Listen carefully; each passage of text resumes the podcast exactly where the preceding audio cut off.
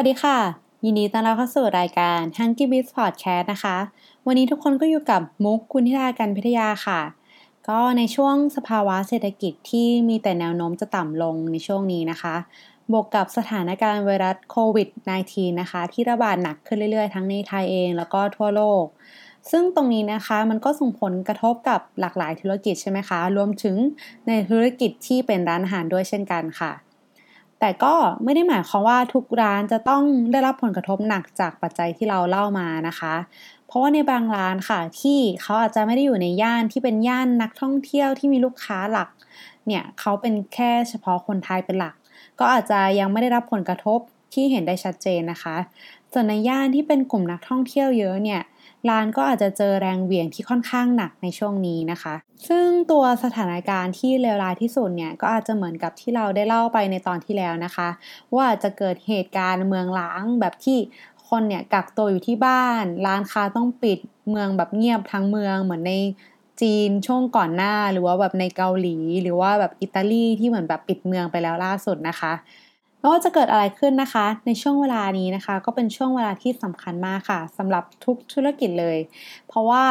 เราเนี่ยต้องกลับมาตั้งสติแล้วก็ทบทวนให้ดีนะคะ ว่าถ้าเกิดเหตุการณ์ต่างๆ ขึ้นแล้วเราจะทำยังไงกันต่อบ้างในเวลานี้ เราเลยได้ลองนั่ง list ดูนะคะว่ามีเรื่องอะไรบ้างที่ร้านอาหารเนี่ยอาจจะต้องกลับมาโฟกัสในช่วงที่เกิดวิกฤตอยู่ตอนนี้นะคะ กับ 7 เรื่องที่ร้านอาหารต้องกลับมาทบทวนเพื่อธุรกิจที่ยั่งยืนค่ะ ก็ถ้าพร้อมแล้วเดี๋ยวเราไปฟังพร้อมกันเลยค่ะ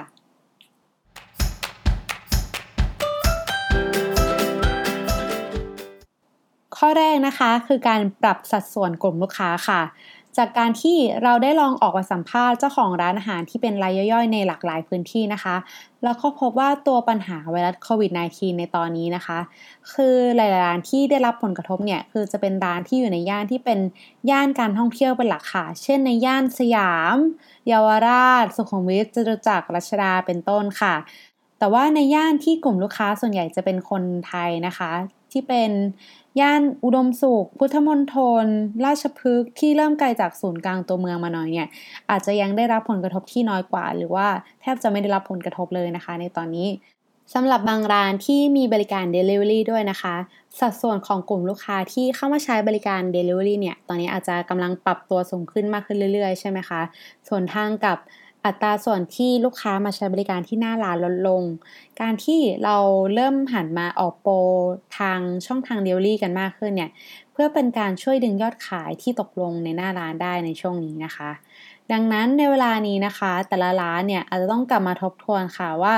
เราอาจจะลองปรับสัดส่วนลูกค้าที่เป็นคนไทยกับคนต่างชาติ เพื่อรองรับในสถานการณ์ที่อาจจะเกิดขึ้นในอนาคตได้นะคะ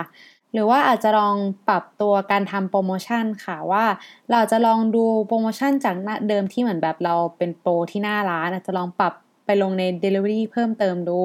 เพราะว่าในช่วงที่ลูกค้าไม่กล้าออกจากบ้านใช่ไหมคะ การทำ Delivery เนี่ยก็เป็นอีกคีย์สำคัญที่จะช่วยให้ธุรกิจของเรารอดในช่วงเวลานี้ค่ะ ข้อที่ 2 นะคะ positioning ของร้านค่ะ บางคนอาจจะงงๆว่า positioning ของร้านเนี่ยมาเกี่ยวอะไรด้วยใช่ไหมคะ ในช่วงเวลาที่เป็นเหมือนแบบสถานการณ์วิกฤตนี้ จริงๆ คือมันก็ต่อเนื่องมาจากข้อแรกเลยค่ะ คือในช่วงสถานการณ์ที่เริ่มวิกฤตใช่ไหมคะ คนก็จะเริ่มใช้เงินกันอย่างระมัดระวังกันมากขึ้นทำให้กลุ่มลูกค้าที่อยู่ในตลาดล่างกลางบนเนี่ยจะเริ่มมองหาร้านที่ตรงกับสถานภาพทางการเงินของตัวเองมากขึ้นค่ะ ซึ่งกลุ่มที่เราจะมาโฟกัสหลักคือกลุ่มตลาด ล่างและกลุ่มตลาดกลางนะคะ ที่มีสัดส่วนรวมกันเนี่ยเยอะที่สุด อีกทั้งยังส่งผลกระทบต่อธุรกิจของเราเนี่ยหนักที่สุดด้วย โดยเฉพาะถ้าหากว่าร้านของเรานะคะ อยู่ใน positioning ที่อยู่กลางระหว่างตลาดกลางจนถึงบนในเวลานี้ค่ะ แล้วร้านอาหารแบบไหนบ้างที่อยู่ในระหว่างตลาดกลางจนถึงบนบ้าง ส่วนใหญ่ร้านอาหารประเภทนี้นะคะ จะเป็นร้านอาหารที่อยู่ในห้างสรรพสินค้าเป็นส่วนใหญ่ค่ะ ที่ เป็นเหมือนไส้ตรงกลางระหว่างแมสกับพรีเมียมค่ะ ซึ่งกลุ่มลูกค้าหลักของร้านอาหารที่อยู่ในตำแหน่งตรงนี้ใช่ไหมคะ ส่วนใหญ่จะเป็นกลุ่มลูกค้าที่อยู่ในตลาดกลางมากที่สุดค่ะ แต่ด้วยสถานการณ์ที่ลูกค้ากลุ่มนี้กำลังประหยัดอยู่ มันจะทำให้ร้านที่เป็นตลาดกลางจนถึงบนเนี่ยเป็นสินค้าฟุ่มเฟือยสำหรับเขาในช่วงนี้ค่ะทำให้เขาก็เลือกที่จะไปกินที่ร้านนั้นน้อยลง แล้วก็หันไปกินร้านที่อยู่ในระดับ ล่างจนถึงกลางแทนค่ะถ้าพูดให้เห็นภาพมากขึ้นอย่างเช่น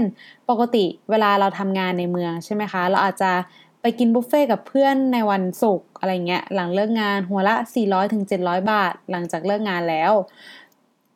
ตอนนี้อาจจะเปลี่ยนไปกินบุฟเฟ่ในราคา 199 ถึง 299 บาทไปก่อน หรืออาจจะเปลี่ยนเป็นร้านอาหารที่เป็นอาราคาร์ไปเลยก็ได้ คือมันอาจจะไม่สุดเหมือนเดิม แต่ว่าก็พอที่เหมือนแบบจะทดแทนกันไปก่อนได้ในช่วงนี้ค่ะ ซึ่งจุดนี้เป็นจุดที่สำคัญมาก ร้านที่อยู่ในกลุ่มแมสที่เป็นตลาดล่างก็จะได้กลุ่มลูกค้าที่อยู่ในตลาดกลางมากขึ้นค่ะแต่ว่ากลับกันเลยค่ะ คือร้านที่อยู่ในระหว่างแมสถึงพรีเมียม ถ้าเป็นร้านที่อยู่ตรงกลางนะคะ ลูกค้าอาจจะลดลงในช่วงระยะเวลานี้ค่ะ ดังนั้นการออกโปรโมชั่นต่างๆ เพื่อมาดึงลูกค้ากลับเนี่ยจึงเป็นสิ่งที่สำคัญมากในช่วงนี้นะคะ อย่างในเคสของบาร์บีคอนนะคะ ที่เขาออกโปรโมชั่นมาให้ลูกค้าเนี่ยสามารถผ่อนชำระการกินอาหารที่ร้านเขาได้ด้วย เรียกได้ว่ากินก่อนผ่อนจ่ายทีหลังนะคะ เหมือนแบบเป็นการเอาใจลูกค้าในช่วงวิกฤตเศรษฐกิจช่วงนี้แบบสดๆค่ะ ข้อที่ 3 ระบบ CRM การบริหารความสัมพันธ์กับลูกค้าเดิมของเรา คือในช่วงเวลานี้นะคะ เป็นสิ่งที่ร้านต้องเร่งทำมากที่สุดเลยค่ะ เพราะว่ากลุ่มนี้เป็นกลุ่มที่เขาจะมีความเชื่อถือ แล้วก็ผูกพันกับร้านของเราค่ะ การที่เราจะดึงคนกลุ่มนี้มาเป็นกระบอกเสียงให้เราว่าร้านของเราเนี่ยนอกจากจะอร่อยแล้วบริการของเรายังดี แล้วก็คุณเนี่ยสามารถมั่นใจในเรื่องของมาตรฐานที่ถูกสุขอนามัยได้ ในเวลานี้นะคะสำหรับลูกค้าที่เป็นลูกค้าประจำของเรานะคะเขาก็เป็นเหมือนกับฟรี PR ที่น่าเชื่อถือสำหรับร้านของเราค่ะ แล้วก็นอกจากนั้นนะคะ เรายังสามารถทำโปรโมชั่น เพื่อเป็นการเพิ่มอัตราการซื้อซ้ำให้กับลูกค้าประจำของเราได้ คือโดยเราอาจจะเป็นเหมือนแบบเป็นการส่งโปรโมชั่นไปในเมนูที่เหมือนแบบเขาสั่งเป็นประจำอะไรอย่างเงี้ยค่ะสำหรับการทำระบบ ตัว CRM ในระยะยาวนะคะ ก็มีความสำคัญมากเช่นกันสำหรับร้านอาหารค่ะ คือช่วงนี้อาจจะกลายเป็นช่วงที่ดีเลยก็ได้นะคะ ที่ร้านเนี่ยอาจจะได้กลับมารีระบบหลังบ้าน แล้วก็กลับมาพัฒนาตัวระบบการดูแลลูกค้าให้ดียิ่งขึ้นค่ะ จากเดิมที่ เราอาจจะแค่จำได้ว่าลูกค้าคนนี้มากินร้านเราบ่อย อาจจะกลายเป็นเหมือนแบบทำเป็นระบบสมาชิกที่นำเสนอโปรโมชั่น แล้วก็สิทธิพิเศษประโยชน์ต่างๆเนี่ยให้กับลูกค้าตามพฤติกรรมที่เขามาใช้งานบริการร้านของเราได้ดี แล้วก็ตรงมากขึ้นอีกด้วยค่ะ ข้อที่ 4 นะคะ คือ reskill ค่ะไม่ใช่แค่พนักงานออฟฟิศทั่วไปนะคะ ที่เขาจำเป็นต้องเหมือนแบบมา reskill อะไรเงี้ย แต่การปรับตัวแล้วก็พัฒนาเนี่ย สามารถ เริ่มได้ตั้งแต่พนักงานเลเวลปฏิบัติการอย่างพนักงานเสิร์ฟเลยค่ะ โดยร้านของเรานะคะ อาจจะลองนำระบบอาจายมาใช้ ซึ่งอาจจะเริ่มจากอะไรง่าย ๆ อย่างให้พนักงานของเราเนี่ยเริ่มสังเกตพฤติกรรมของลูกค้าคนละอย่าง แล้วมารายงานผลในเช้าของวันถัดไปก็ได้ค่ะ เช่นเราอาจจะลองให้พนักงานเสิร์ฟเอลองสังเกตดูว่าเวลาที่ลูกค้าเขากำลังตัดสินใจในการที่เขาจะสั่งอาหารเนี่ย ลูกค้าที่เขานั่งตรงบริเวณเคาน์เตอร์ กับลูกค้าที่นั่งกินเป็นเหมือนแบบเป็นโต๊ะปกติเนี่ยเขามีระยะเวลาหรือว่าเมนูอาหารที่เขาสั่งเนี่ยแตกต่างกันหรือเปล่า โดยที่เจ้าของร้านอาจจะต้องเป็นคนกำหนดสมมติฐานขึ้นมาค่ะว่า อยากทดสอบปัจจัยอะไรกับอะไร เพื่อที่เราจะได้นำตรงนี้มาพัฒนาเป็นประสบการณ์ในการมาใช้บริการของลูกค้าของเราให้ดีขึ้นในอนาคตค่ะ ข้อที่ 5 communication planning ค่ะ การสื่อสารเป็นสิ่งที่สำคัญมากนะคะ ตั้งแต่ระดับภายในร้าน คู่ค้ารวมถึงการสื่อสารกับลูกค้าของเราค่ะ ดังนั้นการวางแผนการสื่อสารให้เป็นระบบจึงเป็นสิ่งที่สำคัญมากๆ เพื่อให้คนในร้านรับรู้แล้วก็สามารถสื่อสารออกไปยังนอกร้านได้ตรงกันนะคะ แล้วก็ในเรื่องของความรวดเร็วในการตัดสินใจด้วย การเลือกเทคโนโลยีมาใช้เป็นตัวกลางในการสื่อสาร หรือว่าทำงานร่วมกันเนี่ยจึงเป็นสิ่งที่สำคัญมากค่ะ อย่างเช่นเราอาจจะเห็นได้ในตอนนี้นะคะ ที่สถานการณ์ไวรัสตัวโควิด -19 นะคะทำให้หลาย ๆ บริษัทเนี่ยตอนนี้ต้องเกิดการทำงานเหมือนแบบจากบ้านเหมือนแบบ work from home กันมากขึ้น การทำงานร่วมกันแบบไม่ต้องมาเจอหน้ากันแต่ยังสามารถเห็นภาพที่ตรงกันอยู่เนี่ยอาจจะกลายเป็นสิ่งที่เริ่มมีความจำเป็นมากขึ้นเรื่อย ๆ นะคะ ในมุมมองของการสื่อสารระหว่างร้านกับลูกค้าก็เช่นกันค่ะ ร้านเนี่ยต้องปรับตัวไปตามช่องทางที่ลูกค้าของร้านอยู่นะคะ เช่น ถ้าหากว่าลูกค้าเนี่ยของร้านเป็นกลุ่มลูกค้าที่เป็นวัยรุ่นเป็นหลัก นอกจากช่องทางหลักที่เป็นช่องทางของ Facebook Fanpage แล้วนะคะ การที่ร้านมีช่องทางของร้านเนี่ยบน Instagram เนี่ยก็เป็นสิ่งที่ขาดไม่ได้ ถ้าร้านอยากจะคุยกับลูกค้าในกลุ่มนี้ค่ะ ข้อที่ 6 การทำ R&D ค่ะ เพราะว่าลูกค้าของเราเนี่ยเปลี่ยนแปลงอยู่ตลอดเวลา ร้านอาหารจึงหยุดพัฒนาไม่ได้ค่ะ การที่เราหยุดแปลว่ามีร้านที่กำลังจะวิ่งแซงหน้าเราไปอยู่ มันคงจะน่าเสียดายใช่ไหมคะ ถ้าลูกค้าของเราเมื่อวาน อาจจะไม่ได้อยากเป็นลูกค้าของเราในวันพรุ่งนี้แล้ว ถ้าเขาได้รับบริการที่ดีกว่าจากคู่แข่งของเราแทน เราอาจจะเริ่มจากอะไรง่าย ๆ ก็ได้ค่ะ อย่างเช่นเหมือนแบบการออกไปสำรวจตลาด หรือว่าร้านค้าที่มีความใกล้เคียงกันกับเราว่า เขามีการพัฒนาสูตรอาหาร การบริการ แล้วก็การที่เขาพูดคุยกับลูกค้าเขาเนี่ยยังไงบ้าง ทั้งในออฟไลน์ แล้วก็ในออนไลน์ เพื่อที่เราจะได้ลองเอากลับมาพัฒนาเหมือนแบบปรับปรุงลองผิดลองถูกกันมากขึ้นค่ะ เพื่อที่ให้ร้านของเนี่ยสามารถอยู่รอดต่อไปได้ในอนาคตค่ะ ข้อที่ 7 ข้อสุดท้ายค่ะ คือตัวเทคโนโลยีออโตเมชันนะคะ การค่อยๆ ปรับเอาเทคโนโลยีมาใช้งานแทนการทำงานที่เราต้องทำอะไรซ้ำๆหรือ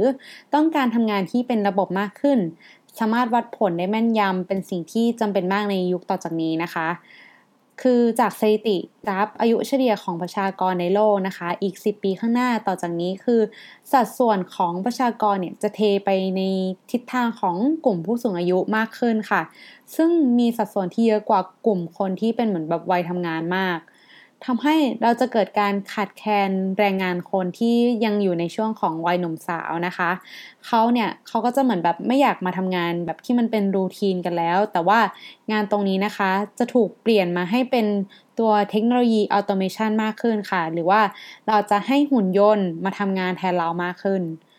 เรียกได้ว่า โลกต่อจากนี้จะเป็นโลกที่ขับเคลื่อนด้วยพลังของเทคโนโลยีทั้งหุ่นยนต์ AI Big Data Blockchain ต่างๆ ที่หลาย ๆ คนอาจจะเคยได้ยินผ่านหูมาบ้าง โดยเฉพาะจากการเข้ามาถึงของตัวเทคโนโลยี 5G ใช่ไหมคะ แล้วก็เทคโนโลยีต่างๆ ที่จะส่งขึ้นเรื่อย ๆ ในราคาที่ถูกลง การที่ร้านอาหารเนี่ยค่อย ๆ เริ่ม เตรียมตัวแล้วก็ปรับเปลี่ยนโครงสร้างตอนนี้นะคะ มันก็จะทำให้ร้านของเราเนี่ยสามารถคงอยู่ แล้วก็ขยายต่อไปได้อย่างมั่นคงในอนาคตค่ะ ประเด็นที่เราได้แชร์ให้ฟังกันไปแล้วทั้ง 7 ข้อนะคะ เจอความหลักๆเลยก็คือเป็นเรื่องของการกลับมาดูตัวเอง เปิดใจแล้วก็ทดลองซ้ำๆค่ะ เพื่อสร้างประสบการณ์ที่ดีที่สุดให้กับลูกค้าของเรา การที่ร้านอาหารหรือธุรกิจของเราเนี่ยจะสามารถยั่งยืนต่อไปได้ในอนาคต ถ้าเราไม่ปรับตัวก็เหมือนกับการที่เราเอาตัวเองนะคะ ไปต้านขึ้นยักษ์สึนามิที่พร้อมจะซัดเราหายไปได้เหมือนแบบทุกเมื่อนะคะ ดังนั้นการที่เราเตรียมตัวอยู่ตลอดเวลาเนี่ยก็เพื่อเป็นการป้องกันแล้วก็ฟังสัญญาณค่ะว่าสึนามิลูกถัดไปจะมาเมื่อไหร่ เราจะได้เตรียมตัวแล้วก็รับมือกับมันให้ดีขึ้นกว่าเดิมค่ะ สุดท้ายนี้นะคะ ก็ขอให้เราผ่านพ้นช่วงวิกฤตโควิด -19 แล้วก็สภาพเศรษฐกิจแบบนี้ไปให้ได้นะคะ ยังไงก็ต้องขอฝากติดตาม h u n k y b i z ในตอนอื่นๆ ได้ในช่องทางของ d e a d i c Podcast แล้วก็ติดตามรายการอื่นๆ ที่น่าสนใจภายในช่องได้นะคะยังไงก็วันนี้ขอตัวลาไปก่อนค่ะ ขอบคุณค่ะ สวัสดีค่ะ